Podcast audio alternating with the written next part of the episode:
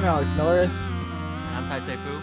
and we're going to start with something you just brought to my attention that I'm kind of surprised isn't bigger news. I, maybe not, actually. I guess people are kind of fed up of hearing Drew Doughty talk because he rarely says anything that's incredibly intelligent. And also, the playoffs are coming up, so people have more important things to discuss. But there was a piece written uh, apparently by Josh Goldsmith on the score today about Drew Doughty.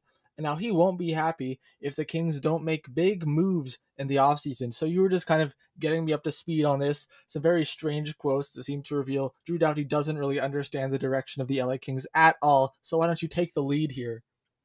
Yeah. Uh, what this reveals is that he's uh, it seems that Drew Doughty is pretty delusional as to uh, the level of talent on this team and where the direction of the team is uh, and their uh, potential championship window. So yeah. So here's the quote, the big quote.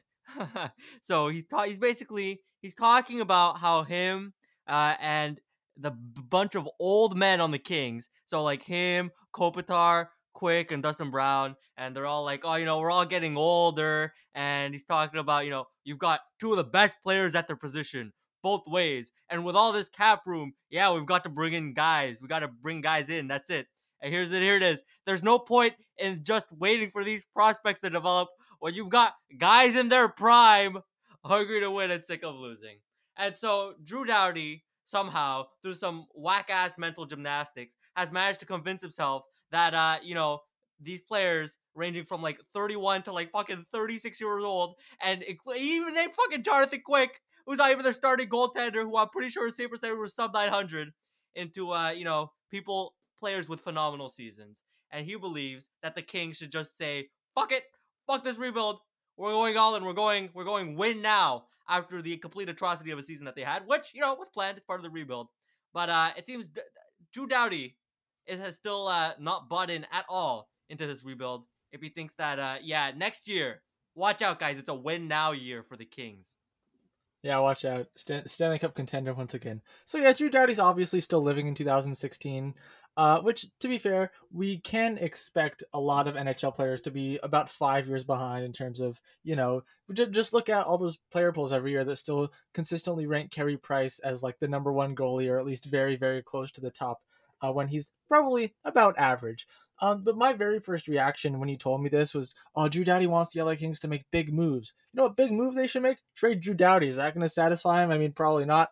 But honestly, I think this should probably be a much bigger story and not just because, oh, let's point and laugh at Drew Doughty and how little he understands. But like, how wouldn't that be, you know, kind of insulting as like if you're the, the GM of the LA Kings, you're going through this rebuild, and by all accounts, it's going great. You know, you got this uh great cupboard of high end talent, high end young talent, a lot of great prospects, and you're definitely going to be trending upwards the next couple years. And then you have one of your core players, you know, one of the faces of the franchise, coming out and basically saying that the GM is doing it all wrong. Uh, and that you know I really got to win while I'm still in my prime because I'm Drew Doughty and I'm the most important one here. It's kind of like Drew, chill out, all right? We're, we're we're a team here. Like this seems like not just idiotic on Drew Doughty's part, but also kind of immature. Yeah, absolutely. I mean, uh, to go out and yeah, it's just this guy seems to be uh, quite, you know, self-absorbed and uh, perhaps a touch narcissistic, to say the least. I mean, uh, yeah, to go out here and call out your own damn general manager, telling him to like throw his damn five-year plan out the window like this, uh, you know, it is, uh, yeah, it's it's not good optics. It's not a very smart move. And if I'm Rob Blake, uh, if I can find a taker, especially after you know can't deny Drew Doughty had a solid season this year. Definitely a resurgence uh, compared to the last couple years where he's been complete dog shit. Um, he wasn't that this year. And so if I can find a taker for Drew Doughty, hell, if I can find a taker for any of these four dudes who uh, are quote unquote in their prime, um, I would I would send them on the first plane out of LA. I mean, Maybe hold on to Kopitar. season. Eh, What's that? I said maybe hold on to Kopitar. He's st- he's still very good and ha- and appears to not be against the rebuild. Sure, fair enough. But like then again, neither none of these guys will have their uh, you know, well probably none, none of these guys will be uh any sort of meaningful contributors when the Kings finally do hit their window and you know start to actually trend toward the playoffs. And so, well, you know what? I would trade Kopitar. Why the fuck not? His value is sky high right now after he had a fantastic season. Yeah, any of these guys who had a, like a nice little season and they're veterans, like you know, send them off to somewhere. They are, you know, like retain fifty percent, do whatever the hell you need to do, and uh, Yeah, I mean, why the hell not? These guys aren't going to serve you any purpose when you know Byfield and Kaliyev and all those dudes come into their prime. Um, so uh, yeah, that's what I think. I mean, like, I would just ship as many guys as I can, get as many assets as you can. This is still a rebuild. You're still very much in the rebuild. It's still maybe like two, three, four years away uh, for many of these guys starting to hit their window. And so, uh, yeah, even Kopitar. I mean, why the hell not? Why not sell high? Uh, what do you expect to hold on to him until he retires? Uh, and by that point, you know, like he isn't doing much when the team actually is good. Um, yeah, if I'm Rob Blake, get these guys out of here, especially the clowns who openly like rebuff the rebuild in the press. It's uh, it's a bit stupid. How's this for a segue? Kopitar plus for Jack Eichel. Make it happen. There we go. You know, rebuild, getting younger talent. I mean, obviously that will not happen, and I was just kind of using that as a cheap segue over to the Buffalo Sabres stuff. Uh, but LA is reportedly in on Jack Eichel, so of course, just just to remind people, earlier this week, Jack Eichel kind of had a, a I don't think it was an end of season press conference as much as like just a media availability and someone asked him about the herniated disc in his neck that's had him, you know, miss the last two months of the season. And everyone knows by now he wants to get the surgery. The Buffalo Sabres are are saying, or I don't know, advising him against it as much as forcing him not to, because as Jack Eichel said, the team holds a lot of cards when you know any medical decision that you make uh, impacts your ability to do your job potentially and uh, you're under contract with them. So like, eh, no, maybe just try to like rehab it instead of doing the surgery. And for a, a relationship between player and team that was already, you know, pretty, pretty, pretty much broken, it's now officially broken. I think we can say. And the odds of Jack Eichel starting next season with the Buffalo Sabres have gone even further down than they were before. Plus, also Sam Reinhart pretty much the only ray of sh- sunshine that that team saw all year. He exceeded expectations when no one else on the team did. Had like 25 goals in the shortened season, and understandably, he's also you know absolutely fed up with the the total and utter dysfunction with no light at the end of the tunnel and tunnel wow, in Buffalo. And Reinhart might actually have a little bit more uh, more leverage than Eichel because he's an RFA. So there's kind of a clearer path for him to potentially demand a trade and potentially just sit out if he doesn't have a contract or a trade heading into next season. Yeah. And so, yeah, here we go. Yet another piece of evidence. Uh, it's our bi-weekly segment of the Sabres freaking stink. Um, and they're a completely moribund franchise who can't seem to get anything right. And this just keeps going on. I mean, look, we've reached a, a new level of uh, Eichel's getting out of here. Uh, it's one thing where you, you know, you have like reports and all that, but this one's he's outright talking to the press about it, about how you know he's kind he's pissed at them. He spits at them out for how they handled his injury. Uh, and and you know how he was basically injured the entire season because I think he had a rib injury at the beginning, like, like in like training camp, uh, and he's he's kind of like he played with that the entire season. And so you know, it seems like the Buffalo Sabres have no sort of direction whatsoever. You know, playing their superstar center uh, while he's injured, despite the fact that they uh, fucking suck. And uh, you know, it doesn't. I don't, I don't. Do they think they're in a rebuild? I don't know. Maybe they're not convinced they're in a rebuild because all indications point to you know, like if you have your your young center and you're fully in a rebuild year and he gets injured at the beginning of the year, I don't understand why you don't, you know, shut him down immediately. Uh, it seems that the Sabres like seem to want to win, but the roster is so fucking bad that obviously they can't. Uh, and yeah, any ray of sunshine, as you put it, um, got what to get the hell out of here. I mean, Taylor Hall, who was hardly a ray of sunshine in Buffalo, uh, he got the hell out of there. Eichel wants to get the hell out of here, and now Reinhart. You know, it's like, is there any so is there any sort of redeeming quality to this roster right now? No. The answer is no. Everybody stinks. Uh, so uh, yeah, there really is no light at the end of the tunnel. There's no way out that I see for the Sabres that puts them in any sort of relevance within the next like five years.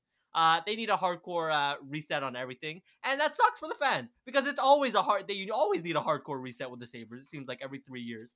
um, and yeah, here we are. It's like you know, it's like exactly where you were at before Eichel, except it seems that everybody's a bit sadder. Um, you know, I'm talking about before Eichel. You know, they they you know quote unquote won that lottery.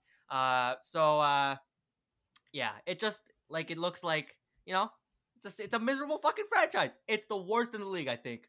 And uh, well, up there, top two, them and the Coyotes. And uh, you know they're just duking it back and forth. And here we go, uh, another point for the Sabres because uh, yeah, there really is no freaking redeeming quality about this whole damn franchise. Everybody stinks. Uh, and the and their their team mm-hmm. stinks, and here we are. yet another. There definitely is a lot of competition these days for worst franchise in the NHL. No shortage of bad franchises. Uh, but speaking of Eichel, obviously, you know, trade talk, especially among fans, actually probably exclusively among fans, has has dialed up this le- this week. It's kind of hit a new gear. The, the Rangers appear to still be the number one most likely landing spot. I think there might have even a couple pieces where like some uh, executives around the league are like, yeah, New York would probably be my guess. But the one of the main things a lot of people are talking about is how could they possibly make the cap work? Eichel's ten million dollars. That's so hard to trade. And I look at look at the Rangers roster. I'm like, mm, not really. Like I know they don't have much cap room, and they do have a lot of key pieces that are going to need some pretty expensive extensions at one point or another, like Adam Fox, Lafreniere, Kakko. It will be difficult, especially if you add Eichel to the mix to keep everyone around. But just for the immediate future, if you send back like Jacob Trouba and retain a bit, and Ryan Strome and retain a bit, and obviously those won't be the, like the key parts of the deal. You'll be adding in you know plenty more high value picks and prospects, but like that pretty much takes care of any of the cap concerns. Yeah, I mean, look, I think you talk about tight cap across the league. I think when you talk about a player with the caliber of Eichel, I mean, like a lot of these teams, if you really wanted Eichel, you could make the cap work. You know, at least that's what I think. I mean, uh, you just have to give up enough things, right? If you're giving up cap dumps, you just add shit to the pile of, of stuff that you're sending over to Buffalo. Um, and so you know, teams like I don't even think the Rangers. Yeah, go ahead. I was just saying, I don't even think it would necessarily even be cap dumps. Like, if part of the return is just here are some good NHL players, they're going to have cap hits with them, and like Trouba and Strome, they don't suck. They're they're valuable contributors, and I mean Trouba is you know maybe somewhat overpaid, but you retain a bit on him. All of a sudden, you're just you know two good players making pretty much fair value, and the cap is balanced out. I don't think it has to be like oh here's all our bad money sort of situation. I know, but I'm saying like worst case scenario for a lot of these teams, if they, you know like that do have a bunch of dead cap or like you know dead cap is in like a bunch of losers that are overpaid. Um, you know, you can make it work. You just need to add stuff. And like, you know, for a guy like Eichel, you know, it's interesting because now this whole injury angle adds a little uh, uh some question marks because you don't know uh, how the neck is going to recover and you know, a neck injury is pretty serious. Uh, you know, herniated disc and all that. So uh that's interesting. You, you might think that, you know, the Sabres, I don't think wanted all this to come out uh, with Eichel in the press conference. I think this definitely drives down his trade value, at least somewhat. Um, but I think, you know, if you really wanted to get it done, if even if you're in the worst of cap situations, like to go and get a guy of the caliber of Eichel, uh, you know, bona fide franchise number one center. I mean, you can make this. You can make. You can absolutely make the cap work. I mean, that's the thing, right? It's not like the NFL where there's like this this, this whole dead cap scary. No, these are actual players, right, under contract. Uh, and so you know, no matter how much they suck, you could just trade the player away if they don't have a no move. And so you know, you just just you just need to make the assets work, the value work. Um, but like you know, no one's no one. There's like there's no team that's like you know mathematically impossible for them to make the cap work. You just need to throw some cap dumps at, at the worst, or or just in your scenario, uh, you know, you throw actual good players at them. Um, but either way, like, uh, yeah, a lot of these people, like, you know, all these, you know, these, these, things, like, you know, when you're talking about potential trade partners, and like, oh, they could never make the cap work. Like, what I think is, no, with any of these teams, you of course you can make the cap work, especially for a guy like Jack Eichel. Um, and you know, you just need to just freaking move the right pieces because there are players behind those cap numbers, and so yeah, that's my piece. Um, I think he could, you know, if, if a team is really that interested, I think he could go anywhere. Uh, in terms of, you know, I don't think there's really anybody that's like out out. Yeah. Um. How about Montreal? Jack Eichel. I think it's a perfect fit. Yes, Jesperi Kotkaniemi plus Romanov plus a first round pick plus uh, Shea Weber and Artturi Lehkonen to balance out the cap. Who says no? Not me. Why the hell not? I mean, uh, yeah, he's that good. All right. Um, just send the whole team. Why not? Okay. Uh, all right. Uh, I guess we could transition to the Rangers now, uh, since you were just talking about them and how they could trade for Eichel. Sure. Well, uh, it's they're they're it seems that they're completely clearing house and they fire their coach, uh, David Quinn. Which uh, you know what? Well, I think it was uh, inevitable at this point. If he even if he did stay for another season, he was going to be fired the next season because uh, you know new management and everything. Um, but uh, yeah, I thought it was interesting that he was fired third uh, between like him, Davidson, and uh, whatever. The, I, I don't remember the general manager's name anymore. Um, but that uh, guy, Jeff Gorton. Um, right, Jeff Gorton. Like uh, I thought that was interesting. Usually the coach is the first guy to go, but uh, I mean he's out now, and so oh, I heard they uh, they interviewed Gerard Gallant. so that's a nice fit. Uh, he's probably one of the better coaches available on the market. But uh, yeah, it seemed like pretty inevitable there. David Quinn was uh, on his way out, especially since uh, Dolan was so uh, unhappy with what happened this season. Yeah, I I'm not sure who else they interviewed or are planning on interviewing. I think Claude Julien would be a really good fit with the Rangers. I mean, first of all, they are a playoff caliber team. I would say this season they played like it.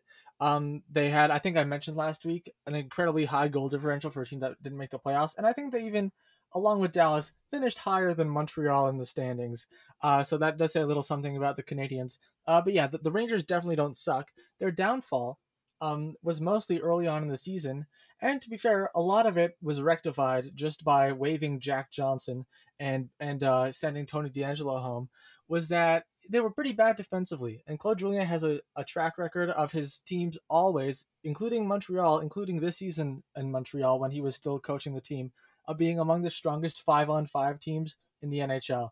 And I think, well, that could help any team, but I think especially New York. And one thing some people might point to is, oh, you know, he's kind of, you know, uh, you know, he does, might be more hesitant to play some young players, and that could potentially turn into a problem, especially in New York, a team that has so much young talent like Lafreniere, Kaapo Kakko, uh, and probably has more coming up in the pipeline. Um, first of all, there's no way he's going to be worse than David Quinn, who regularly put like Vitali Kravtsov on the fourth line with like Kevin Rooney and Philip DiGiuseppe or whatever. Um, also, every coach does that to a certain extent, and I don't think Claude Julien's one of the one of the worst at, at it. Like for example, Nick Suzuki. Uh, Claude Julien, even in the playoffs last year, especially in the bubble in the playoffs last year, uh, he leaned on Nick Suzuki a lot. I think Suzuki led Habs forwards in ice time on on multiple occasions in the playoffs. So Claude Julien is not the first coach that comes to mind when I think of ones that may have like a a, a 23 and under bias. Right. Yeah. And so like yeah, overall I think, you know, for the Rangers, it's time to, you know, hire a big name. I mean, you hired a a smaller name guy in David Quinn. Um, he didn't really totally work out, and now that the roster, you know, they've kind of lucked into a lot of uh, great pieces there. I mean, I think you try to make that push to make, you know, to maybe even grab a division spot next year uh, in the Metro, and to do that, I mean, it's New York, right? Dolan's rich. He's got the money. Why not throw some money at somebody? I mean, like a, a guy like Claude Julien, a guy like Gerard Gallant, who is established, uh, but is not, you know, an old hack, maybe like John Tortorella. Uh, so, you know, that's where it is. I think, you know, a guy who very gets the team working, puts in a nice system, gets them playing really well at five on five, like a guy like Gallant, like a guy like Julien. I think either of those guys are really good fits for, uh, you know, moving forward. And yeah, because they, you know, to an extent, yeah, I like I if I don't really even know how to like really evaluate this team and how they did this uh, did the season because it really seemed like they were kind of fucked from the get go because it was like you know there were four maybe five if you were like preseason projections on Philadelphia before they cratered. Um, like already it seemed like the playoff spots were set in terms of like it just seemed like the four teams that are in the playoffs right now were just a tier above the Rangers and that they didn't really have a chance. And you know that kind of played out over the course of the season. So yeah, it's interesting. Like, was it even that much of a disappointment? Like, did anybody really expect the Rangers to make the playoffs? Like, yes, sure, playoff caliber team, but in the division that they were in, uh, where you have four teams above them that are clearly better in terms of roster construction, um, yeah, I don't even see if it's that bit that big of a failure. So I, maybe I don't agree with Dolan in that case. So you know, bringing a guy who is established, and I think that's the right way to move forward. Yeah, I was thinking earlier today. I'm sure you'll remember about five, six years ago when all the talk was about how much stronger the Western Conference is than the East. I don't know exactly where that rhetoric came from. It was true for maybe like two years for Chicago and when all the California teams were really powerhouses and Vancouver hadn't totally cratered yet. Uh, but now the tables have more than turned, I think, on that because I was just thinking about okay, when the divisions go back to normal next year, uh, that Metro division it's pretty much take this year's East division, but swap out Boston and Buffalo for Carolina and Columbus, which is more or less equal to the caliber of teams. Uh, if, if anything, actually, not even if anything, you could actually say the argument that that division will get even stronger next year, uh, taking out Boston, Buffalo, putting in Carolina and Columbus. You'll have Carolina, Pittsburgh, Washington, uh, the Islanders, uh, and then the Rangers will still potentially be on the outside looking in. And the Flyers uh, as well definitely have the potential to bounce back. So that is going to be tough. And then in the Atlantic, you have you know Tampa, Toronto, Boston, Florida. Those four teams that all had great years. And then, you know, Montreal, do I think they'll squeak in? Maybe, probably not. Everyone's also like gushing over the Senators now, who've been playing absolutely lights out ever since their game stopped mattering. Like, oh, they're going to make the playoffs next year. Chill out on the Sens, everyone, especially in that division next year. I think it's going to be super tough. Meanwhile, in the Pacific, you have Vegas, a significant gap to Edmonton, then another significant gap to like who's the third best team? Calgary, Arizona, I guess probably Calgary. So it's a, a very great disparity between what the East and West are going to look like next year. Yeah, absolutely. I mean, you're looking at the East. Uh, this is why I don't have I have very little to no hope for the Habs next year. It just seems like there are so many teams that are clearly at tier or even two, three tiers above the Habs. Uh, just in terms of you know being able to actually string a you know string some games together where you're you play consistently.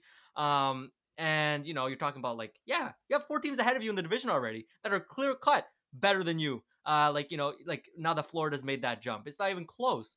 And so you know what you're gonna grab a wild card spot but now you're fighting against you know one of the east uh, one of the metro teams. And so like yeah that game, like i i and i don't see the Habs making a huge jump next year uh and even if they do and then you're probably like on par with you know one of the like you're on par with like the fourth place Atlantic team at that point. And so yeah, the East is the like I don't remember. Yes, yeah, so it's the East Conference. Um, completely stacked. I mean, head to toe. You're gonna see like one, two, maybe even three teams that are bona fide teams, playoff teams that would absolutely make the playoffs in the West. That uh, will just miss out just because there just aren't enough spots. And meanwhile, in the West, yeah, you talk about like you can't even freaking fill up the division spots with like quality teams. Uh, it's it's not even freaking close anymore. Uh, the East is completely stacked, and the West, barring uh, a few juggernauts, uh, completely stinks and is filled with teams that are all rebuilding. Yeah, actually, you know, thinking of that Pacific Division, uh, I think it will probably be as easy as possible for the, for the Seattle Kraken to make the playoffs because they'll be in that division. And actually, Arizona won't be. Arizona is going to be moving over to the Central next year.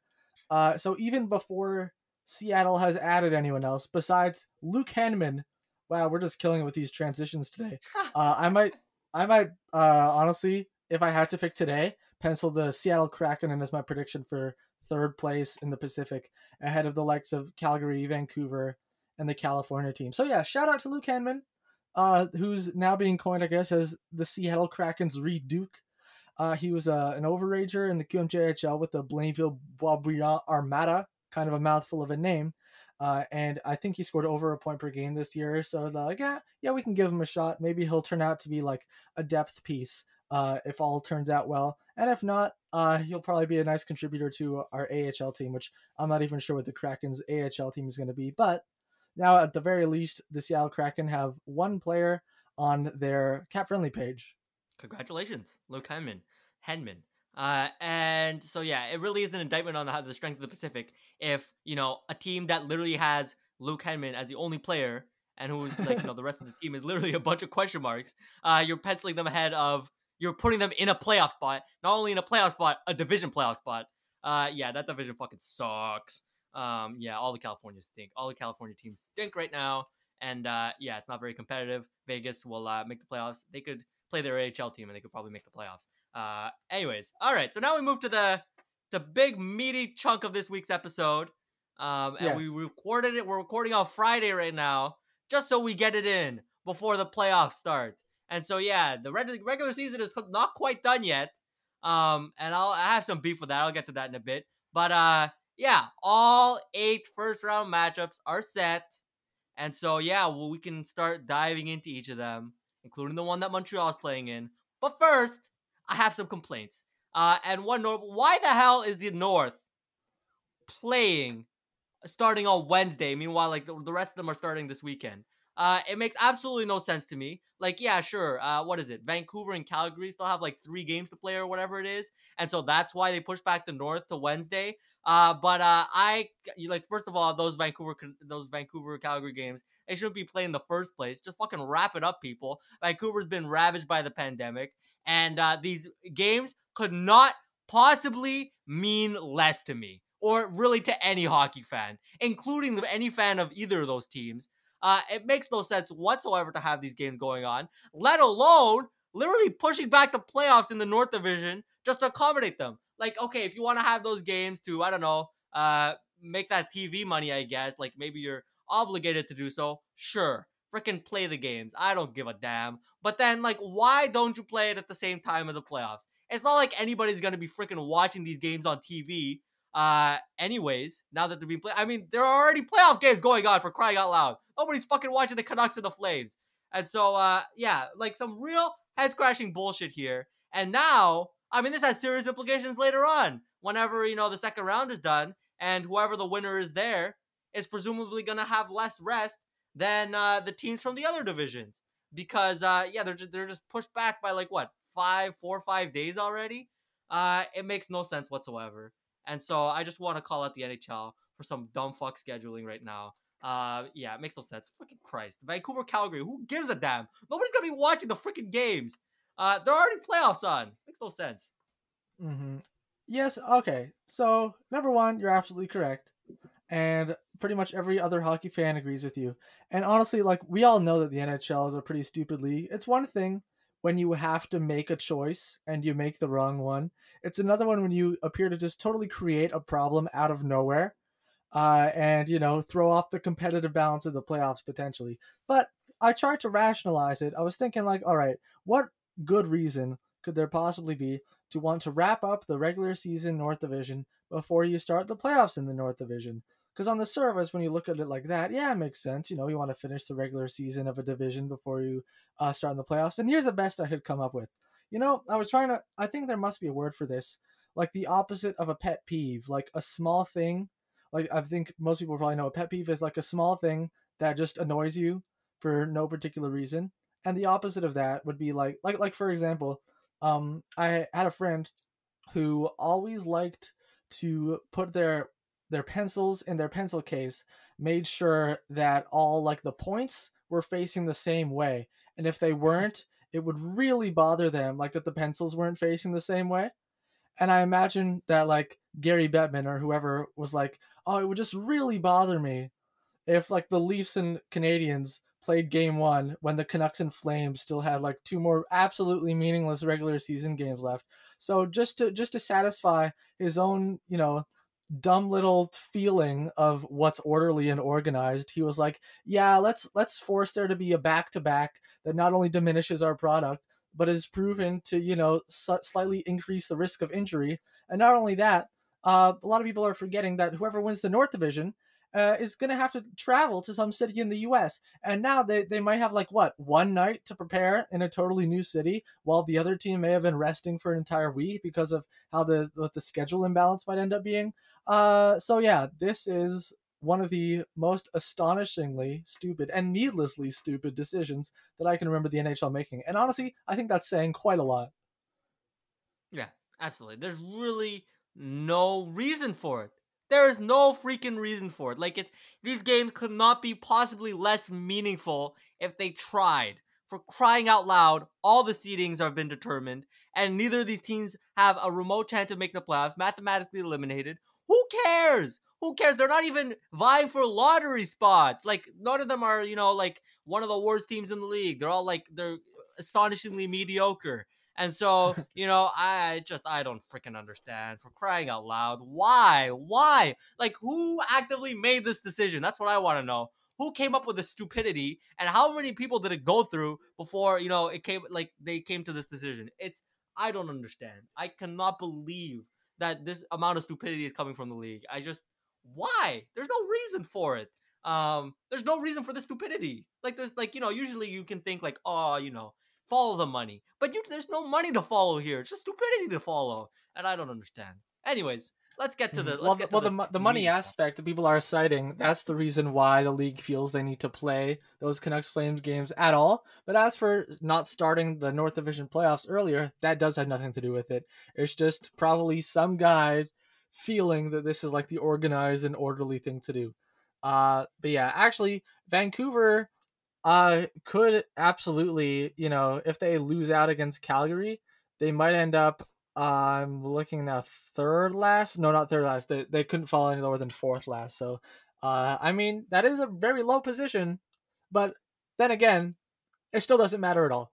Uh, anyway, let let's move over to the more fun stuff and the actual reason that we're recording on this Friday evening, which is the playoffs. As you said before, all the matchups are set. Taisei and I are going to walk through our predictions, our brackets. Mine is super fun and fabulous, and uh, I don't feel confident in it, but I at least feel more happy about it than I have in recent years. Uh, where I'm just like, oh, I don't know, these like the the widest spread is like a sixty percent chance of victory. This is literally all just coin flips, and so I'm miserable because I know that like about half of these are probably going to be wrong. But anyway, would you where, Yeah. do you want to do you have a specific division that you want to start with, a specific matchup that intrigues you? Uh, hmm. Should we go? Should we go uh vanilla and start with the north? Um, you know, I like the west. sure. Or, or you know what? Uh, I'm good either way. Honestly, what the hell? Um, yeah. let's let's let's let's go with the freaking west. Why not? Spice it up. Let's subvert it expectations. Um, okay. All right. So let's start with what I think is one of the most exciting matchups here in uh, within our eight that we have in the first round. Uh, yeah, we have the freaking Golden Knights, the two seed in the West, versus the three seed in the West with the Minnesota Wild. And uh, yeah, so the Minnesota Wild, mired in mediocrity for the entirety of their existence since they came into the league, have suddenly become very exciting.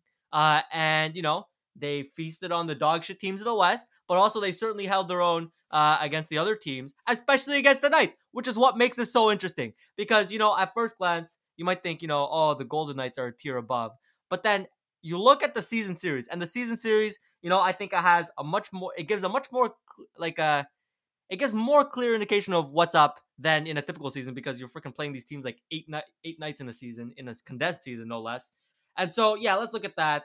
And the Wild, uh, it seems have had the Golden Knights number for a while now. Uh, and what they lost like once in regulation to the Knights, and they have they won the season series, and so it makes you think. Like you know, initially you would say the Wild, uh, the Knights are a better team. They're much, they're better, they're more well rounded. They've got the freaking potentially Vezina nominee in net. Um, but yeah, that whole season series matchup really makes you think and kind of throws in a whole wrench into what you might, you know, typically compare these teams as. Yeah. Oh, I thought you were gonna end that with uh with your your prediction. Oh, okay. Uh, sure. So let's think. So you know, okay. So I'll give my prediction. Um, you know, the Wild are very deep at forward, but the you know Vegas they've got that top six.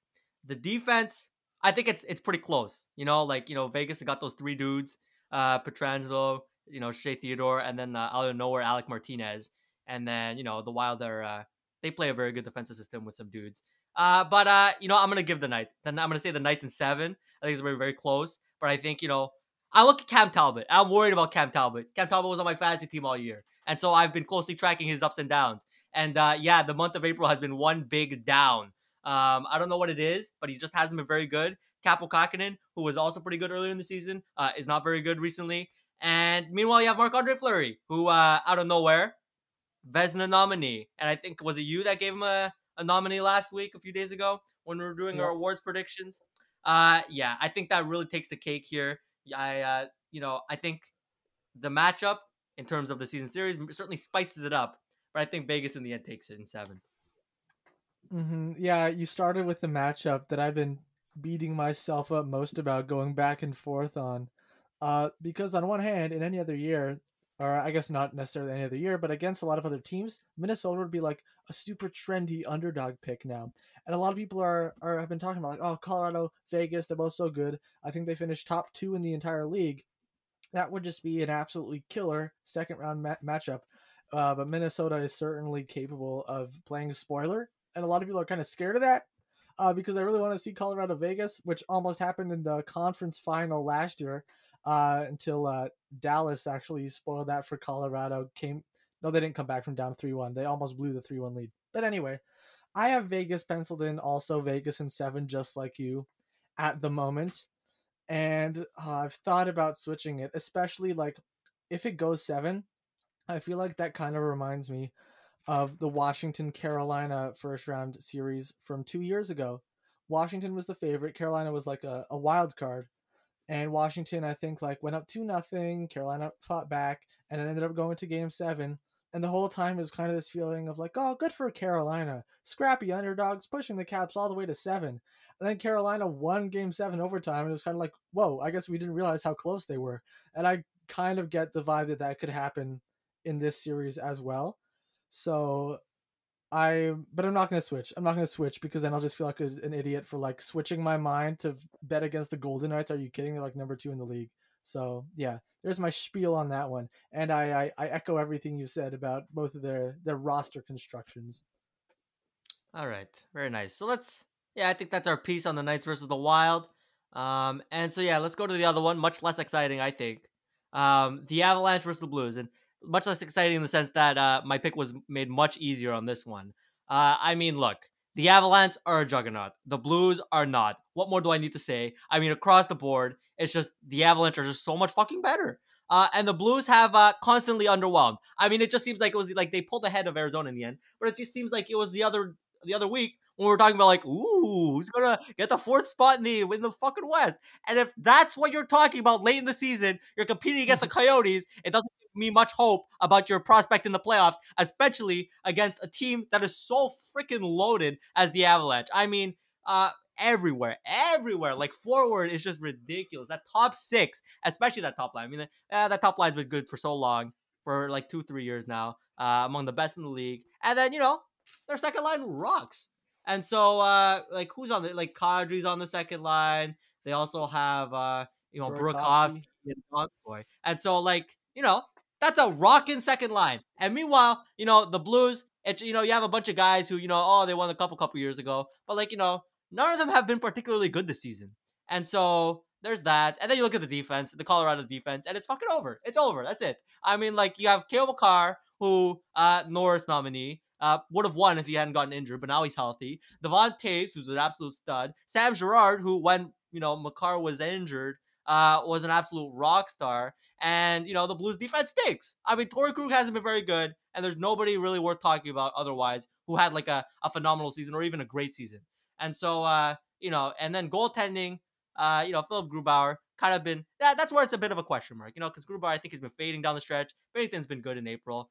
Um, but even if Binnington's freaking awesome and Grubauer's disappointing, I mean, just look at the other parts of the roster. It's not even close. Uh, Avs in five. I would think about four, but I'll say five. Nah, fuck it. Avs yep. in four. All right, that was pretty enthusiastic. One of these years, I think I'm gonna pick some underdog that no one's picking. Uh, you know, maybe against the President's Trophy winners. I'll, I'll have no facts to back it up, but I'll pick it anyway, and then it might turn out this is not that year uh, because the Avs are simply too good. Uh, I have Avs in five as well. Uh, thank you for switching your pick to four because I don't I don't want us to go matching pick for pick all the way through because that would just be too boring. I think we will probably get to some argument uh, some of the other divisions. For now, we both agree though. Uh, and I mean that Avs defense, impossible to argue with it. Honestly, Makar, Girard, and Devon Toews could all be top 15 defensemen in the NHL, maybe even top 10. I don't know if I'd have Devon Toews in my top 10. I would have Makar there for sure, top two. And same as Girard is probably I'd have him in my top 10 as well. And the pieces around them too are great. Ryan Graves, Patrick Nemeth has been, you know, fine since they got him at the deadline. Connor Timmins has been as good as everyone expected. They've Erik Johnson's only played like four games this year, I think. Uh, and he's been a, a key defenseman for them his entire tenure. They've been just fine. I'm not sure if he's going to be returning anytime soon. Uh, but honestly, even if he doesn't, I mean, the, the little P next to their name, the standing speaks for itself. They're absolutely chugging along right now in Colorado. Uh, I'll, I'll, give St. Louis uh, one game, though. I'm going to go Colorado in five. Okay. You know, I was thinking about it, and I was thinking about, like, you know, when I was doing my goalie evaluation, like, goddamn. If I was an Avs fan, I would be so nervous about Grubauer at this point. I mean, like, he was injured. Well, no, he wasn't injured. I think he was on the COVID list, right? But, like, even despite, yeah. like, he's been pretty bad recently. Like, you know, mediocre. And that's I think that's a product of being overworked and because they didn't have a backup. And I railed about it at the deadline when they fucking got Devan Dubnyk, who uh, when he has played has sucked as anticipated. Uh, and so they have nobody back there behind Grubauer. I mean, if Grubauer goes down or Grubauer struggles, what are they gonna do? You're gonna play fucking Devan Dubnyk in the playoffs? You're just you're only shooting yourself in the foot. And so, you know, like uh, I'm worried. If there's one part of the Avs that, like, man, I don't understand why you like you don't pay a fortune for one of those quality backups like Chris Driedger is the name that comes to mind. I mean, like this is the year. You, everything is loaded, and even you know Grubauer is not bad at all. He's a great goalie, but you need someone behind there. I feel, especially the way he's been performing near the end, the way they overworked him throughout the season. Like man, if they don't win and it's because of their goaltending, because Grubauer, you know, falters or gets injured, I mean that's completely on Sakic for not getting someone at the deadline. Mm-hmm. Yeah, I agree. I mean, if they don't win, that would be the reason. I'm looking at Grubauer's game log uh, right now. Oh, whoops, sorry, I was at the wrong end of the season because I was like, it looks great. Yeah, he's. I mean, he's been okay as of late. He he just got that six nothing shutout uh, two nights ago against the LA Kings. Let's see save percentages. Uh, 100, 973, 882, 909, 852, 100, 946, 611, 840, 964. Uh, it's not absolutely terrible. Um, of course, there is that you know that worry that oh he's going to probably not start getting better and better as the playoffs go on, playing every single game, and because he has been overworked this season. Uh, when do the Avs start? It's not tomorrow because there's just Boston Washington tomorrow. Is it the 16th or is it the 17th? Because I think even having like uh four or five days off uh, would be a really big help and a refresher for him heading into the playoffs, and I'd be less concerned about uh, not having him be rested enough. Uh, yeah, May 17th. So that's going to be 13, 14, 15, 16. Uh, that's four straight days off without a game for Grubauer. And I know it's relatively small when you're looking at, you know, a two month playoff, but I think it can make a difference. That's fair. That's fair, but like, man, you know, the tandems have really been the way to go recently, save for, you know, last year when Vasilevskiy won it all. But uh yeah, I'm worried. I'm worried because, you know, like that, basically the Avs better freaking sweep like sweep or five games the Blues because you really don't want to be playing Grubauer more than he needs to, especially after you know mm-hmm. a season's worth of work like that. Like they, they shouldn't have worked him up that much. Um, that's what I think. Anyways, like question. you should have like you were gonna what? Yeah. Uh, if the Avs go up three nothing in the series against St. Louis, do you put Dubnyk in for Game Four?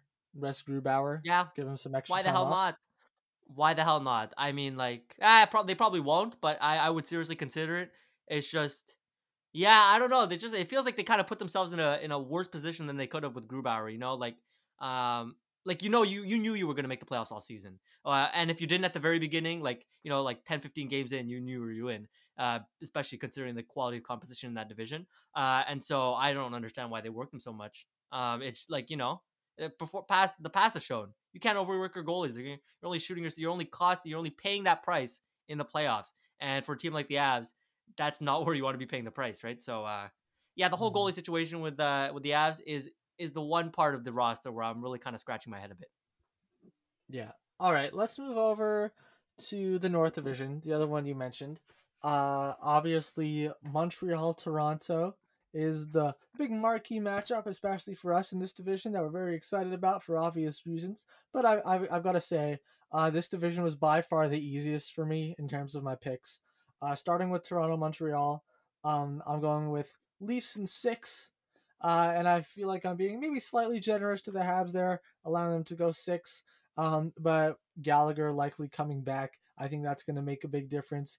Uh, but of course, you you don't even just have to look at the standings and see that Montreal is the only playoff team that's behind two non-playoff teams. Uh, I also take heavily into account how a team is doing uh, leading into the playoffs. I put a lot more stock into those games than the January games, and I think most people would. Uh, and the fact that Montreal uh, has now five L's in a row heading into the playoffs certainly doesn't inspire much confidence. No, it really doesn't.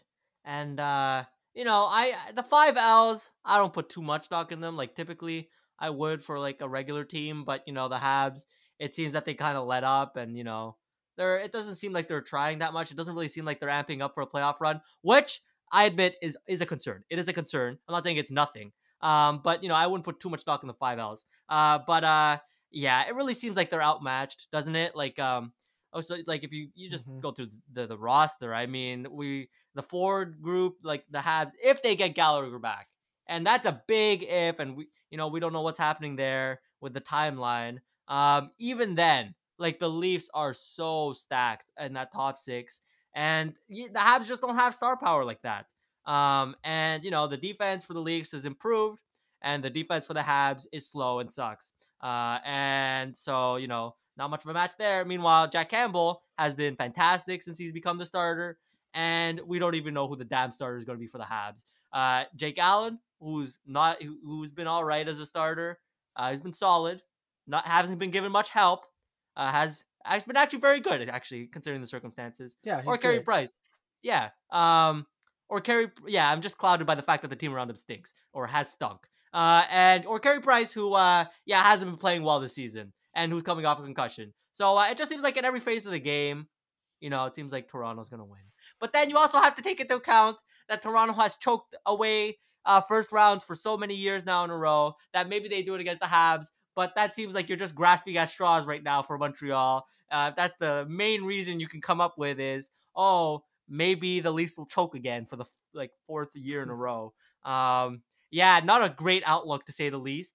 And you know, maybe I do hold a bit of optimism. You know, I'm not, I, I'm not, I don't think this is a complete slam dunk. Maybe I'm just riding off the high of like uh, we were gonna get, we thought everybody thought we were gonna get completely cooked by the Penguins last year, and we didn't, uh, and we actually won. Um, maybe I'm riding off of that, but there's there's still hope, and it is hockey, lots of randomness involved, but it's it's looking pretty bleak, isn't it? It seems, yeah, it is yep. looking pretty bleak.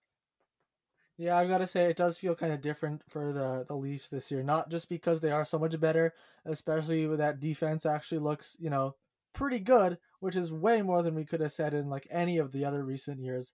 Uh, I don't know if it's necessarily fair to say that like they choked against the Bruins, besides of course 2013, but they were the underdog. They were the away team in both of those series. Columbus last year, I think, was the only real disappointment. But like, yeah, Toronto's definitely on the right track. Um, and that's why I picked them in six. And the other one, Edmonton right. versus Winnipeg. Uh, you know, once again, I'll be citing another series from 2019, and it's another one the Jets were in. I feel like once again, uh, the Jets, you know, got off to a pretty good start, secured a playoff spot uh, pretty nicely, and just absolutely sucked down the stretch. And then they lost to the Blues in the first round, even though I'm pretty sure they were actually still the home team. Uh, and this one against the Oilers, they're not. They're sucking. They're trending downward. Uh, the Oilers are trending upward. They're heating up. Uh, they've done a lot of winning recently, thanks pretty much entirely to Connor McDavid and his historic season, which is now, I think, actually number one uh, era adjusted point total since like 1930. That's above every single Gretzky and Lemieux season era adjusted. We're seeing maybe the best offensive season, most impressive at least offensive season ever. And uh, his team is the number two seed, uh, which you know could even be seen as an indictment as the team at the of the team around him. But anyway, the only thing that gave me slight pause on picking the Oilers was, ooh, did the Jets kind of really tail off like when Nikolai Ehlers got injured and he might be back really soon and he really stirs the drink. Uh, but I thought, you know, let me not overthink this one. The Oilers are killing it. The Jets are dying. Uh, and so I'm going Oilers in, in five, I think was the number I picked. Okay. Yeah, I got a similar analysis here. Oilers in sixth. Uh, this is my least favorite se- list least favorite series in terms of excitement. Uh, out of the eight, I just think it's freaking boring. What? Uh, really? uh, well, like you know, like uh, aside from and the only redeeming factor, and it is quite a redeeming factor, is watching Connor McDavid and you know Leon Draisaitl. But like you know, the Jets fucking suck, man. Their team sucks. Like you know, yeah, they got some guys in the top line, and that's fine and all. But like you know, they're an all right top line who underwhelm sometimes, and their entire team strategy is, oh, I hope Connor Hellebuyck fucking saves the puck. Their defense sucks. Um, it just really feels like the Winnipeg Jets aren't very much of a playoff team, especially considering how they played down the stretch. Like, holy crap, were they bad? Um, you know, like losing to the Senators left and right is just awful, awful. And the Oilers, like, oh my god, it's so fun watching Connor McDavid play, but it's so not fun watching everybody else play. Like, holy crap. Um, like the bottom six on the team sucks so hard. I cannot believe. Uh, and yeah, it really is an indictment on the Oilers that like you know you have the best season ever offensively by a player and you still can't manage to get the first seed in a division that you know is bad. Uh, so yeah, that's that on the Oilers. You know, I'll have fun watching McDavid like you know, hopefully win the playoff series. Um, but yeah, it just like nothing on that team aside from McDavid and Draisaitl excites me at all. I look at those names and I'm like, eh. Like okay, like you know, maybe I'll laugh at Mike Smith and I'll laugh at the fact that he has like a 923 save percentage this season, which is completely absurd. Um, it's it's bordering on levels of funny. Um, but yeah, like Jesus, like Yeah, I was there's just gonna nothing say- inspired. Yeah, I was just gonna say, you know, who else excites me on the Oilers is Mike Smith, uh, because either he maintains the incredible level of play he somehow managed to discover this season, or he just absolutely falls apart and collapses in the playoffs. And either way, it's a pretty fun story. Yeah, it is. Um, but like you know, like ah Christ, like let me pull up their roster. Like, uh, am I supposed to feel excited about Dominik Kahun and like Jesse Puljujarvi and like Sure. Devin Shore, Josh Archibald, like Alex Chiasson, like Ryan McLeod, like Jesus Christ, it's Ryan pathetic. good. He's like he's he's Is like he? uh, 21 years old. Yeah, he, he just he was tearing it up in Bakersfield. And they're like, all right, become our new third line center, and he's been pretty good so far. So uh, All it's a nice piece for them. Nice, but I've as I've said before, I think I said this last week. Like, if there was a channel, if it was the possibility that you know the channel changes automatically whenever Connor McDavid steps on the ice, like that's what I would want for the series. Like everything Mhm. else, I feel like it will be unbearable watching like the Oilers' fourth line play. I just want to like, for the love of God, change the channel. Yeah, Trevor Lewis up against uh, Jujhar Khaira, the marquee matchup. Anyway, Spicy. uh, let's move on to the East, uh, where those four teams we were talking about before really distance themselves from the other four teams in the division. Our one-four matchup here uh, is probably the tightest one-four matchup out of all of them. Pittsburgh and the Islanders. Um, the Islanders have been struggling down the stretch, but a lot of people are like, "Oh, still gotta watch out for the Islanders." You know, I think they were kind of, you know, uh, s- really stumbled into the extremely long pause last year with like a six game losing streak. And then they really found a new gear in the playoffs. First of all, I think the fact that they had like four months off in between is kind of a pretty big difference. And that slump may not as necessarily been as applicable as the one they're currently going through is. But I think they like they rested Mathew Barzal. It's like, oh, got to be ready for the playoffs. And people are worried, like, oh, Islanders, they're going to, you know, clutch and grab and really turn it on in the playoffs like they always do. I'm sick of it, all right? I'm sick of the Islanders finding ways to like like sweep the Penguins and then like make it to the conference finals last year. All right, I, I've had enough of it. So even if I did think they were gonna win, which I don't, I would pick against them just because I hope so badly that they lose. And also, I do have a lot of faith in the Penguins and how good they've been as of late. And they've been trending upward even since the acquisition of Jeff Carter, which we kind of made fun of. He's been uh, he's fitting great and he's been scoring quite a bit. So I picked the Penguins. Um, for some reason I'm forgetting what number I picked. I think it was, probably like six or something like that. Yeah, so uh this is this was the series that I actually had the hardest time because I have such a hard time comparing these two teams because you know there's really like the comparison is like the, the, the you know they have the Pens who are good at forward and the Isles who are not so good at forward who can't score uh, especially recently and then you have you know the Islanders who are so good defensively and who play a great system and so it's like you know they're like almost it feels like they're like you know almost diametrical opposites in the way their rosters are constructed. And so, yeah, I thought that was very interesting. But uh and so I yeah, this series is going 7 games I feel. It just feels like yeah, it's that kind of thing. And I ended up picking the Islanders.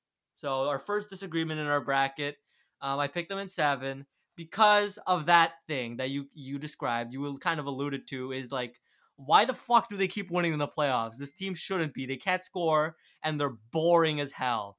Um, but yeah, I you know that's I think I think it'll you know I mean like you look at how Varlamov's been playing uh this season, he's been lights out. Another possible Vezina nominee, and Tristan Jarry's been all right. Uh, you know Boyd behind a team that's been very good in front of him. So uh, yeah, it is very tight though, and you know you could absolutely one could abs- absolutely convince me to pick the Pens in this series, um, just based on like the forward imbalance because uh you know the Penguins are much better at forward, especially the way Crosby's been playing. Um, but I said, why the hell not? Let's let's pick the Islanders for one series this time around to win. Um, because uh, they've got some voodoo shit going on. I don't know what it is, but uh, Barry Trotz, he knows how to play the playoffs.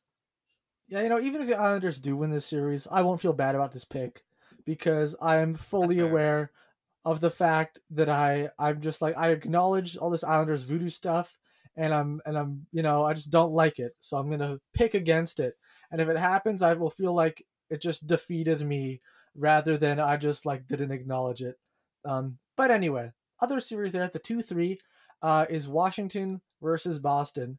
Uh, and similarly, somewhat to the Edmonton Winnipeg matchup, we have one team that's kind of gone cold in Washington. And not only that, they've had a lot of injury troubles as of late. John Carlson's some time. Ovechkin, Oshie, uh, I think Nicklas Backstrom also. Those are obviously four very key pieces. Not to mention the gold the goaltending has been kind of suspect all year. Ilya Samsonov's been a, a bit of a disappointment, and Vitek Vanecek has had to take over and sort of become the number one there. Uh, meanwhile, Boston, especially since acquiring Taylor Hall, who could have saw that coming that he'd be a, a, bit, a big boost to their team. They've been rocking and rolling. Uh, you know, scoring winning games. They've got like at least three capable goaltenders. Uh, I know you don't need more than one at a time. You might not need even more than one throughout the entire playoffs. Uh, but this was uh, not such a hard pick for me looking at recent trends. And honestly, uh, even though Washington was higher in the standings, just looking at the rosters, like, yeah, the, the Boston team looks much stronger than the Washington team. I think I picked the Bruins in five. Oh, I picked the same pick. Yeah. I think it's pretty clear cut right here who's the better team. I mean, uh, and then you take into recent play, uh, it's not even close at this point. Yeah, five games is about right. I mean, like, yeah, it just seems like it's a bit. It seems like Boston's at least on par or significantly winning in uh, each of these three categories. I mean, yeah, the goaltending. Uh, I don't even know who's gonna play. Uh, you know, Rask has been he's been very good. Swayman's been very good, and hell, you know, you have Jaro Halak there. So uh, three studs, and meanwhile, you have two. Uh, yeah, dare I say scrubs almost uh, in Washington and net. And you know studs that defense. Uh, st- yeah, studs and scrubs. But that defense there in Boston, um, still questionable in terms of depth in that third pairing. Um, but you know, Mike Reilly, big addition, has been wonderful for their defense. And uh, yeah, their top pairing of McAvoy and uh, Grzelcyk, I mean, they've been great. Uh, definitely a step up for both of them this season compared to past performance. And so, and yeah, and then you know, you look at the top six. Boston's top six has been ridiculous. They've been completely rolling, especially that second line, um, and completely overtakes uh, Washington's forwards, right? I mean, you have the uh, the perfection line to use that nickname. The uh, Ratatouille and, line. You know, best top, the Ratatouille line, the best best uh, best line in the league. And then you you have the Krejci Hall Smith, and that's yeah, I, it's not particularly close. Washington's forwards haven't been great. They haven't been like awesome, like jaw dropping awesome. Um, they've been good, but they haven't been all that. And Boston's has. So yeah, I don't think it's particularly close. Boston in five. Yeah, even Boston's defense, I think I would take it over Washington's. Like that top pairing, McAvoy Grzelcyk versus John Carlson Orlov. I probably take the McAvoy one. Uh, yeah, and like you know, even the even the bottom pairing in Washington, I think it's like Chara and Nick Jensen. Uh, and Boston's is who do they have there? That Jeremy Lauzon and Kevan Miller. I don't know, kind of a wash, I guess. Chara's really not that great anymore at the age of 44. Although that is a very interesting storyline heading into the series. Is Chara playing against his old teammates, and he's gonna, you know, cross check them in the back, and that's the only way he'll provide any sort of value to the Capitals playing on that third pairing. Uh, but let's move on over to the Central Division for the last of the first round matchups, starting with the lopsided Carolina Hurricanes versus Nashville Predators. Nashville's only hope is that Juuse Saros somehow gets even better than he has been doing as of late, dragging them into the playoffs, that he turns on absolute God mode and doesn't allow the Carolina Hurricanes to score at all. Uh, and to be fair, Carolina's goalies have been very good as well. So Nashville would probably also need uh, Mrazek or Nedeljkovic or whoever is playing to somehow really taper off in order for them to have a chance. And I really don't see it happening because honestly, just looking at the rosters on paper, this is, I would say, the most lopsided out of every single series. Uh, I still gave Nashville one game though. I don't tend to like picking sweeps, so I did Carolina in five. Okay, yeah, I would say second. I think the the Avs Blues is more lopsided, but this one's certainly up there.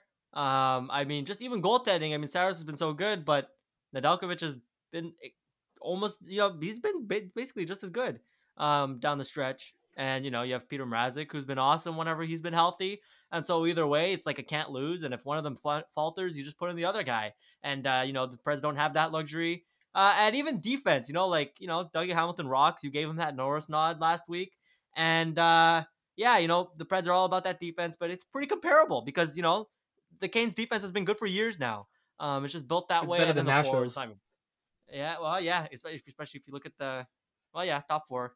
I would say so. Yeah, fucking who's their fourth defenseman in Nashville? Dante uh, Fabbro, I think these days. Yeah. Or like right. er- Erik um, Gudbranson, has he been playing yikes. minutes? I'm pretty sure he has been. Okay, but either way, yeah, like Pesce and Skjei is better than uh, I don't know Ekholm and the other guy, uh, whoever it is. Anyways, yeah, and then the forwards type of close. I mean, look, uh, top six, Carolina completely loaded, uh, and uh, I mean Nashville second line is what? Let's see, Granlund, Järnkrok, and Kunin, Kunin, uh, like, uh, huh. yeah, it's it's. You know what I noticed? Uh, it's, yeah, go ahead. From Nashville, look at Matt Duchene's numbers. He has been absolutely terrible in the I know he missed a big chunk of time, but even just look at like his his points per game or something was incredibly low. This season he has he has six goals and seven assists for 13 points in 34 games. Um that honestly he's getting how much? I think like eight yeah, he signed till 2026, eight million dollars a year. That is honestly in I would say the Skinner tier of bad contracts if he can't really kick it up a notch from that. But that's kind of yeah. besides the and, point. And even the, like Nashville's forwards, there's nobody like it's like Forsberg and even yeah, yeah Ryan Johansen has sucked. He stinks. Oh yeah, um, But we all that, that money, 22 points this season in 48 games. That's ridiculous. Um, so you know that the forward group just doesn't match up. It doesn't match up. It's not even close. Uh, so yeah. Uh, what what did I pick? I picked uh Carolina in four or five. I picked them in five. Yeah. All right. Then we have this last series. I deliberately saved this one for last because it's my favorite. Uh, Florida versus Tampa Bay. Obviously, you know, the all Florida matchup. Uh, it's kind of a story that's gotten peddled a little bit more than I would have expected, to be honest. Uh, and I not only that think it's the, uh, the, the probably going to be the most exciting one from an objective perspective. And I'm picking the Panthers. I'm picking the Florida Panthers in this series. Wow. Uh, there we go. Yeah, that, that's my bold pick. I was like, yeah, yeah, Tampa Bay, but like, oh, you know, they're gonna get Kucherov back, they're gonna get Stamkos back, Vasilevskiy's good. The one thing that started to make me think, hmm, what if I want to pick against the Lightning, uh, get a little edgy, was, oh, we know Victor Hedman's kind of been playing hurt, and when they got you know beaten by the Blue Jackets, surprisingly, a couple years ago, one of the big things was Victor Hedman is not at 100%. We saw him get turnstiled a couple times throughout that series, and that really sunk them. Could I see that happening again? Yes, I absolutely can. I know Florida's missing Aaron Ekblad, uh, but we've seen down the stretch all their defensemen have really uh, risen in his absence, especially Mackenzie Weegar, who's been playing absolutely like a number one defenseman as of late. Uh, Florida's on a little bit of a winning streak going now. You know, six wins in a row, I think, something like that. Uh, Tampa Bay, I think, has lost their last three. Those trends, I take that into account a lot. And I feel like, you know, Florida, I think they just they got a little bit of spunk this year. I think they got a little bit of, you know, a little bit of uh, uh of that fun energy. I don't know. Little little bit of, of, of Vegas magic, even though they have nothing to do with the Golden Knights. Uh so yeah, there we go. That's my reasoning for uh for picking the Florida Panthers.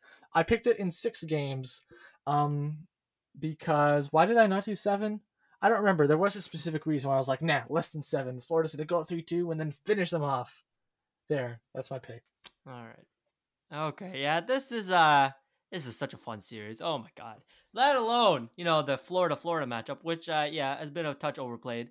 Um, but uh I mean these teams are loaded. Both of them completely loaded. And you know, we don't know the, the big question mark, of course, is Tampa, right? Like you know they've been kind of struggling a bit, you know, with the Hedman injury and just in general. Oh. Um, but how good is Kucherov? Oh, I lost your connection for a we second. We don't know how healthy he is. Oh, okay. Oh, you're um, back. All right, okay. Carry on so yeah. What is he? Okay. Yeah, so like we don't even know how good Kucherov is at this point, right? Um, like how healthy he is. Uh, you know, and we're talking about like he spent I don't know how many months, like eight, nine months, uh, not playing in an NHL game. So like he's jumping in first game, playoffs, and like uh, we don't know how he's gonna adjust. Maybe because remember, this was the freaking MVP uh, was it was he the MVP last year? No, he wasn't. But he Two was like ago. you know MVP caliber, fucking incredible. Um, and so like this is a big plus, and you know Tampa's been playing all season without him, and so this could potentially be a huge addition, or he could underwhelm if he's not healthy enough. And you know you also have Stamkos. Like uh, is we don't know the status of uh, his health, how uh how healthy is this dude? But then again, we watched last year he played for like two minutes and the, they still managed to win the damn cup. And so yeah, there's a lot. And then you look at the freaking Florida Panthers, who, like, I love their top nine. It just seems like every line there is just working. Like, we laughed at Sam Bennett, but now apparently Sam Bennett's like the second best player in the whole damn league. uh, ever since the Yeah. trade deadline. Well, that- that's an exaggeration, but you know, it sure seems like the way he's been scoring. So uh, yeah, it's it's so tight, and it's just these teams are both so good.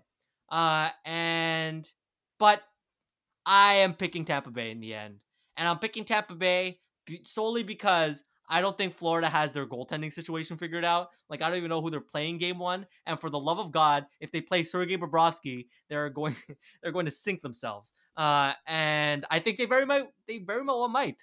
Uh, I think there's a large chance of that. So oh, please no. and Vasilevskiy, no. I mean, MVP. He's a well, you know, MVP of the team, Vezina winner probably this year, and uh, yeah, I think that's what tips it in the in the end. Like I think Florida is absolutely can go toe to toe with this team, uh, with Tampa, but I just think in the end, like the goaltending, if it is Bobrovsky, is so lopsided that uh, yeah, I'm taking Tampa in seven. Yeah, I mean, if I knew for sure that they were going to go with Bobrovsky, I may reconsider my pick, but I would have 100% faith in either Chris Driedger or Spencer Knight. Uh, even Bobrovsky, you know, I don't think that would totally deter me. Just looking at that wins loss record, 19 and 8. The save percentage is, is like a 906. It's nothing to write home about, but he hasn't been putrid like he was in the, the 1920 season. So I don't think that sinks them. I don't think that would totally sway me. But yeah, as you say, um, just Florida, Joel Quenneville. It seems like he's found combinations with the forwards that just absolutely work and click, especially since Sam Bennett arri- arrived. Verhaeghe, Barkov, and Duclair has been their top line for a while now. Uh, and you know who would have thought? You know Carter Verhaeghe turning into a top line player. Anthony Duclair really found a home where where it 100% works on that top line in Florida. Then that allows you to put Jonathan Huberdeau, uh, an elite player with Sam Bennett and Owen Tippett, who's finally gotten a chance to uh to to shine this year. I've been saying for years, I want Tippett, let him play. He's gonna be great, and he has been pretty good. And then now you have Patric Hornqvist, who's still pretty good, and Alexander Wennberg, who had been your second line center before the acquisition of Sam Bennett, both on your third line with Frank Vatrano, and all those combinations uh, really seem to work.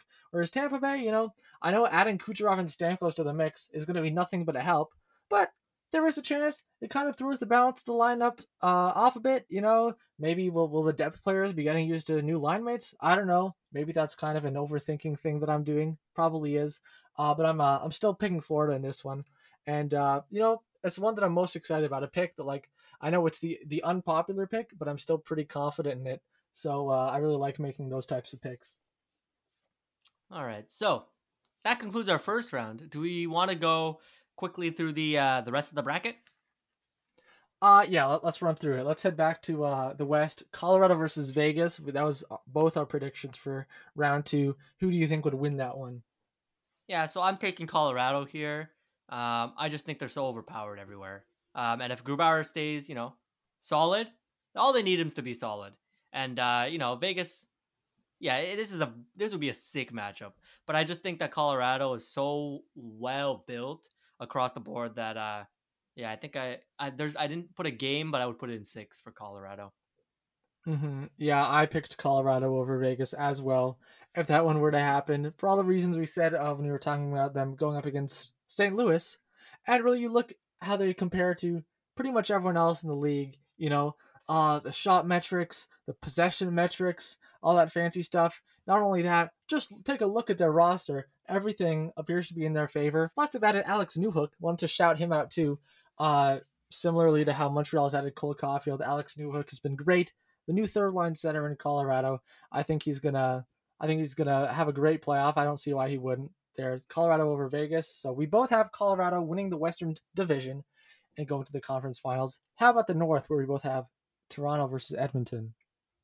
Yeah, this one I could uh can make it with my eyes closed. Uh Toronto. And uh for just the fact that their roster's better, uh across the board, except for uh their first line basically. And even then, you know, Matthews been MVP caliber uh kind of season.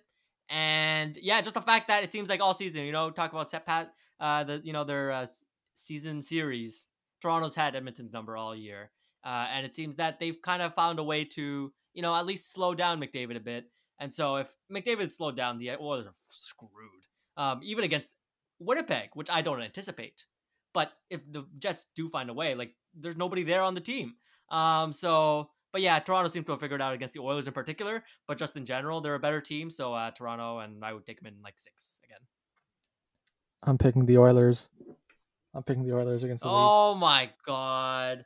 Boom! I was so excited about shit. this one What is too. this? I'm, I'm picking the Oilers against the Leafs. I'm picking the Oilers. All right. First of all, um, Mike Smith. If I had to guess, I don't see him slowing down. I think he maintains this level.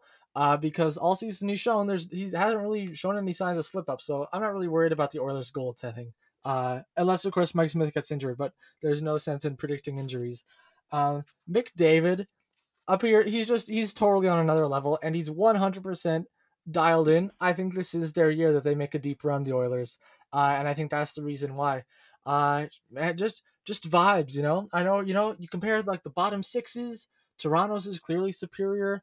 Uh, even honestly, you you compare like uh even that, that second line, Tavares, Nylander, and probably Nick Foligno, uh, versus Draisaitl, Nugent Hopkins, and Yamamoto. Is it comparable? Yeah, I'd probably still give the Oilers the edge there. But McDavid, uh, and literally whoever else, even up against Matthews and Marner, I know exactly who I'm picking.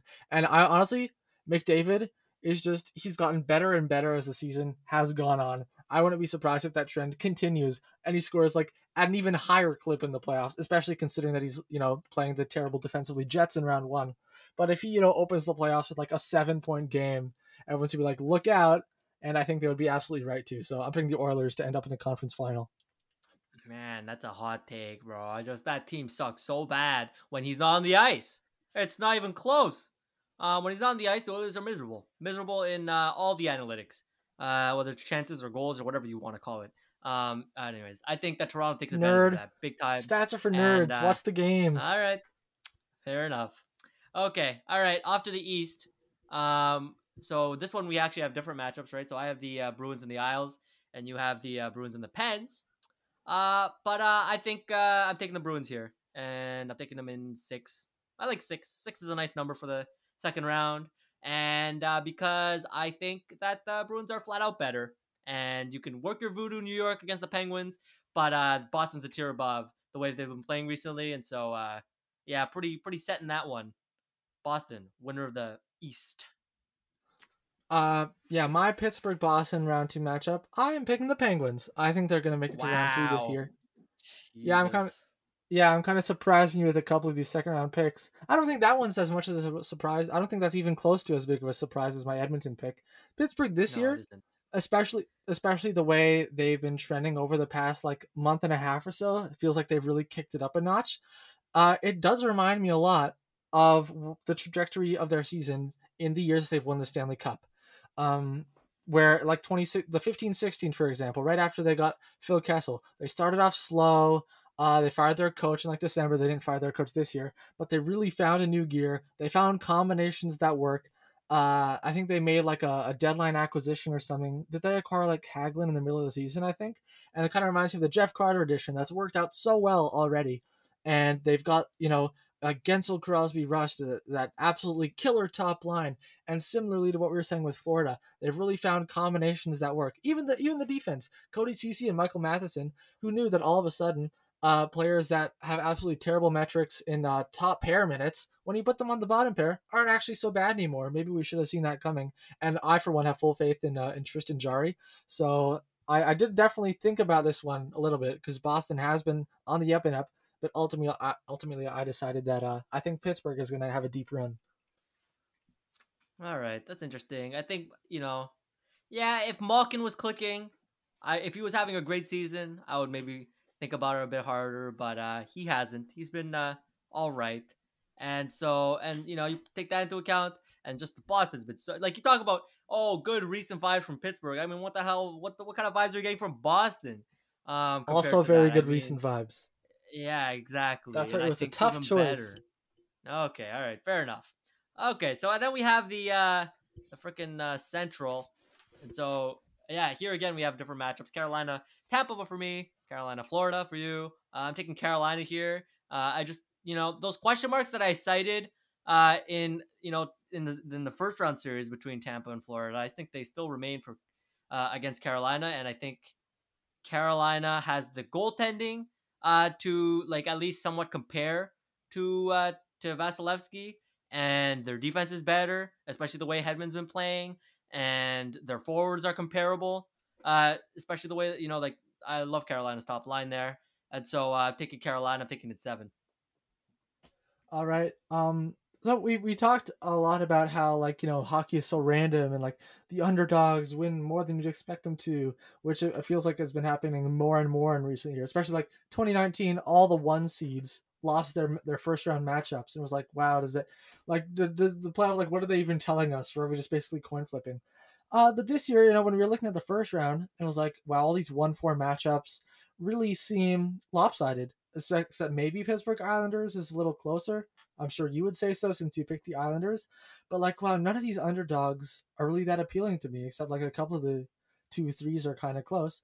And so I've mostly reserved my flashy underdog picks for the second round and beyond because I'm picking the Florida Panthers again over the Oh Carolina Hurricanes. God. Um, and you know what? right. I'm very happy. With, I feel like so many Florida Panthers because we know they're not like the biggest market team, of course. They don't get many national eyes on them. I think this playoff is going to be a real coming out party for a lot of players, not just like Barkov and Huberdeau, who are already star players who are now going to get to be uh, in the playoffs for the first time in five years, but other guys like Duclair and Sam Bennett and Carter Verhaeghe and Mackenzie Weegar and uh, who Owen Tippett. There we go, another one of my favorites. Uh, I think they're they're really gonna, you know, I think they're really gonna show their stuff because this is a great roster.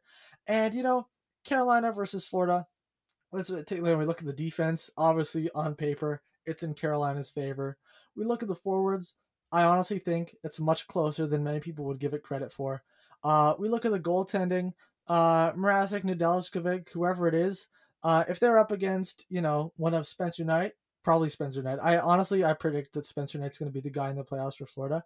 I think it's more or less a wash. So I guess really what I'm saying, what Spencer Knight versus like Nedeljkovic. Yeah, I think it's yeah, Spencer Knight's- vote. Spencer Knight's amazing. Spencer Knight is absolutely golden. Uh, yeah, Florida's my pick over the Hurricanes. Nothing against the Hurricanes at all. I think they're a real contender. But I was just some reason something clicked in my mind. I was like, you know, who's my Cinderella pick this year? The Panthers. They're making it to round three, and they will defeat anyone who stands in their way. I'm just I'm getting great vibes coming from uh, from down south. That's fair. You know, look, like I picked against the Panthers in the first round, but I think any of those three teams there, like Florida, Carolina, Tampa, honestly, I think they're about the same. Uh, like they're like it's. I don't think much separates them at all. You notice I put seven games for both of those series. Uh, you know, Carolina, Tampa, and Tampa, Florida, and yeah, I mean, Florida fucking rocks, man. Uh, across the board, if they can get that goaltending straightened out, um, that's a stacked team. That is a stacked team, based especially based on how their top nine has been clicking.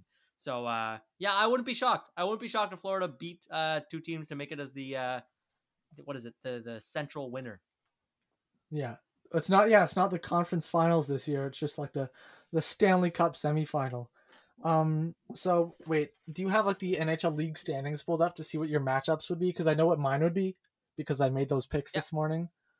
Yeah, I made the Um, picks too, so actually- I have uh, my matchups here. All right. Actually, I, I to be honest, I don't actually remember the specificities of it. So why don't you go ahead? All right. So uh, yeah, the one four matchup in this case would be uh, Colorado and Boston, and uh, I'm taking Colorado at six. I just think you know Boston's a great team, but I think Colorado they've got a top six to uh, compare. You know, compare with uh, you know Boston's top six. There, that's like two juggernauts going head to head. Uh, and aside from that, I think the goaltending, if Grubauer can figure it out, I think I give Boston a slight edge. But then the defense is so lopsided. I think, well, not so lopsided, but I think it is a significant win for uh, Colorado there. Uh, you know, Grzelcyk and McAvoy are, are, have been great, but I think you know you're talking about freaking Cale Makar here with uh, you know, Devon Toews and Sam Girard, and I think especially you know you're talking about the the bottom four, um, especially with Girard on that second pairing. I just think it takes the cake for uh, Colorado. Um, I Mhm. think Boston puts up a good fight, but I think Colorado's just uh, a tier above between them, so I'm taking Colorado. Yeah, I got Colorado. Oh yeah, you can do your other series. Okay, I'll do my other series. I have a Carolina and Toronto in the other one, and uh, I'm taking Carolina. I'm taking Carolina. A, I couldn't be bothered to put the freaking Leafs in the Cup final. I'm not doing it. uh, and also, uh, I just think uh, you know, I think this is where the Leafs lose. You know, I think they're destined to lose, and uh, yeah, destined to lose in the third round this year. And Uh, I think Carolina is uh, very well built. I think they take the edge in the goaltending. I really like Carolina's goaltending. You know, I think we look at tandems have won in the past. I think they have by far the best. Ta- well, maybe not. You know, I think Boston's is comparable, but I think Carolina does have the best goaltending tandem uh, based on what we've seen from Mrazek and the Nedeljkovic has been so good um, down the stretch. And so uh, I really like what they've got there. And then, you know, the rest of the roster is built great, fantastic as well. So uh, Carolina, and I'm taking them at six as well. All right, my conference finals matchups. We got Colorado against the Oilers. Sadly, I think uh, McDavid's Cinderella run comes to an end here uh, for all the reasons that we both of us have stated above, not above, before. You get what I'm saying about the Avalanche, how dominant they've been on the ice, and how great they look on paper. Uh, and really, the only thing is, oh, if Grubauer falters a bit, that's the only concern there really is to have with the Avalanche. And Pittsburgh versus Florida. Uh, I, I decided to go with the Pittsburgh Penguins here. I think Florida and Edmonton What? are both kind of. What? Wait, what do you mean? What? You're surprised I didn't have the Panthers in the in the Stanley Cup final? Yes, I am. I think Panthers are the better team between the two. I no, I think wow. So you were surprised with my Florida over Tampa and Florida over Carolina, but not my uh, Pittsburgh over Florida, huh? All right. exactly. Any- right. I mean, I mean, exactly right. I mean, also with my Pittsburgh over Florida. Anyway, uh, so I do have Pittsburgh versus Colorado in the Stanley Cup final, which obviously the big storyline, if this were to happen, would be oh the Cole Harbor friendship, Sidney Crosby and Nathan MacKinnon. Um, to be totally honest, I'm kind of hoping that we end up with a Stanley Cup final matchup of two teams that otherwise couldn't have met, like two teams that are in the same conference. Like if we got um well, it wouldn't be Colorado against anyone unless by some miracle, like I don't know. I guess like it could end up Colorado Edmonton or Colorado Nashville by like a miracle. Uh, but I think it would more likely be two teams in the East. Like if we ended up with like a Pittsburgh Tampa Cup final, I'm pretty sure that could feasibly happen. Uh, but that's not my prediction. My prediction is Colorado Pittsburgh. This really feels, as I said before, uh, very reflective of years where Pittsburgh has recently won the Stanley Cup. On the other hand, though, the Avalanche, we spent so much time and by looking at so many metrics that say, wow, look, Colorado, there kind of is a gap between how well they've been performing and everyone else. And so I'm thinking, going back and forth, I decided to go with the Avalanche as my, my Stanley Cup winner. I know picking the President's Trophy winner isn't necessarily, you know, the, uh, the, the the flashiest Stanley Cup. Did Tampa win the President's Trophy last year and also the Stanley Cup? I I'm not sure. I don't remember. Uh, either way, though, uh, it is you know a somewhat boring pick, but I feel like I've made enough interesting other picks in the bracket, like Edmonton and Florida, to uh, to make up for it. yeah, so Boston won the President's Trophy last year, I believe. right, Um, right, right. They finished ahead of the Lightning, but yeah, um, yeah, I'm taking the Avalanche over the the the, Air- the Hurricanes. I think uh, I think this would be fantastic. First of all, if it was Avalanche Hurricanes, I mean, two wonderfully constructed teams, head to toe, going at it. I think it would be so exciting. Um, but I think Colorado's just a tier above. Uh, they're just they have superstars on offense and defense, and many superstars at that. Uh, and you know their goaltending.